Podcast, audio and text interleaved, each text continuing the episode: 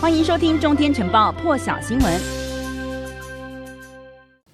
好，全球现场的时间，一起要来关注到的是哦，除了这个台湾的疫情之外呢，受到关注哦，在香港现在民众也很担心，担心什么呢？因为宠物店日前这个有仓鼠呢被验出带有新冠病毒，香港政府专家顾问袁国勇就指出，这个仓鼠呢很容易被新冠病毒感染，然后发生动物之间病毒的传播跟变异。他说呢，这些仓鼠他们感感染之后会释出病毒，有可能会传给人类。人和动物之间呢，相互传播病毒的局面是非常危险的，因为在仓鼠相互交叉感染的过程当中呢，可以有基因突变，会引起这个独立抗原或是传播率的改变。这个专家袁国勇就说，宠物店发现的这个病毒呢，经过了基因测序之后，发现跟去年十二月捷克爆发的这个病毒基因序列最接近，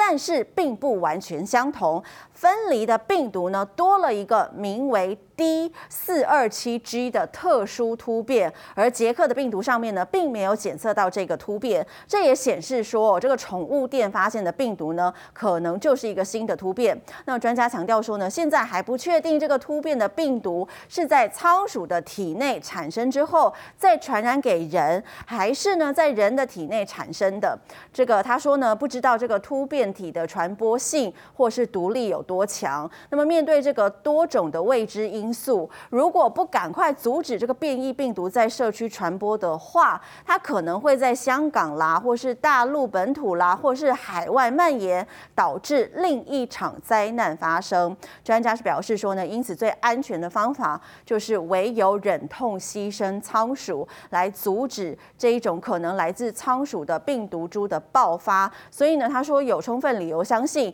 由动物传人的。可能性极大，而现在动呃这个宠物店呢是已经出现了第二代的传播了。讲到疫情，就要来看到哇，相当漂亮的岛国国家哦，有这个先进之称、净土之称。大洋洲国家吉里巴斯呢，在全球新冠大流行的期间，其实是没有疫情爆发的。在历经了关闭边境大约十个月之后呢，这个月的十四号，他们迎接了第一班的国际航班。没想到呢，这个航班一架飞机上头有高达三分之二的乘客确诊，所以病毒呢已经扩扩散进入了社区。所以呢，政府决定将会在二十四号起实施全面封锁。根据英国卫报报道呢，吉里巴斯这一架航班有五十四名乘客是从斐济入境，当中三十六人落地确诊，所有人呢都进行了隔离，恢复状况良好。然而呢，接下来这个病毒是直接攻破了社区，那么当地的检疫中心在十八号呢有一名。男性保全确认染疫了，那么和他有关的两名密切接触者呢，也被隔离。政府宣布哦，要实施为期两周的宵禁，同时呢，启动强制戴口罩、保持社交距离，也要使用这个疫苗通行证等等的防疫措施。只是呢，一直到了二十号，在这个本土社区里头又筛检出了有两例新的确诊个案。在疫情爆发之后呢，让这吉里巴斯政府宣布，下周一就要开始进入全面封锁了，学校也要要。关闭，民众呢非必要不得外出。然而现在当地民众是已经出现了恐慌情绪，因为这个当地确诊的消息呢，并非由政府，并非由官方公布的，而是被外流的。那么就有一名这个三十二岁的教师是表示呢，疫情爆发是无可避免的。不过呢，他其实也是一名父亲哦。他对他的孩子健康感到感到担忧，因为小朋友呢目前是没有疫苗可以打的。那么有人认为说呢，政府如果到下个星期才封锁的话呢，恐怕就已经太迟了。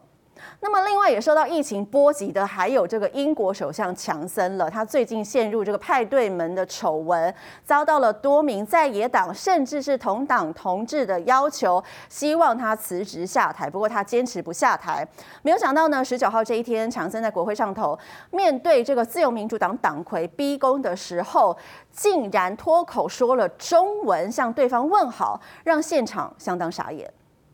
The best policy to beat COVID now will be for him to resign. Prime Minister, uh, Mr. Speaker, ni hao, as, as, as, we, as we say to the, uh, as we say to the right, right honourable gentleman. 人人心里很高兴。 戴维哦，刚讲完话，强森呢一站上台发言，竟然就用中文说了“你好”。有网友认为呢，强森是故意要转移焦点哦，因为戴维呢被揭露曾经在二零一三年的时候收取了这个大陆女律师的政治现金，强森刻意用这样的方法来转移注意力，让现场的议员瞪大眼睛不敢置信。强森日前承认说，在这个二零二零年封城期间呢，在他的官邸里头举办有酒精的派对，他虽然道歉了，但是不愿下台，是遭到了朝野两党的议员逼宫。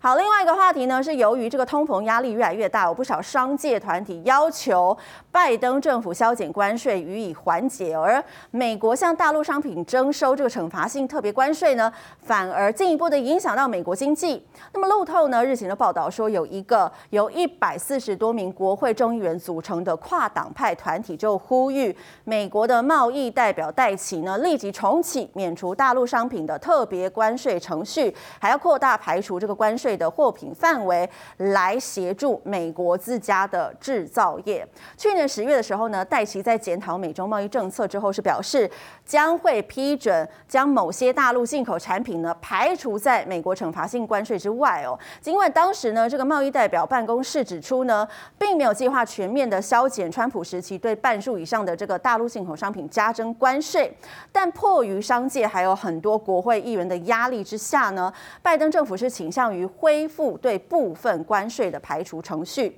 那么这些跨党派的议员团体呢，在给戴琪的信当中是表示，向大陆进口商品征收特别关税呢，只会转嫁给美国制造商，最终呢伤害了美国的公司、美国的劳工。议员们是强调说说呢，这个三零一条款向大陆货品征收关税，对美国制造业啦、农业、还有渔业、零售业等等哦这些企业产生了很大的影响，增加的成本呢，削弱了美国制造业工人的竞争力，他们现在呢投入的成本比外国竞争对手来的还要高。以上就是这一节最新的全球现场，提供给您。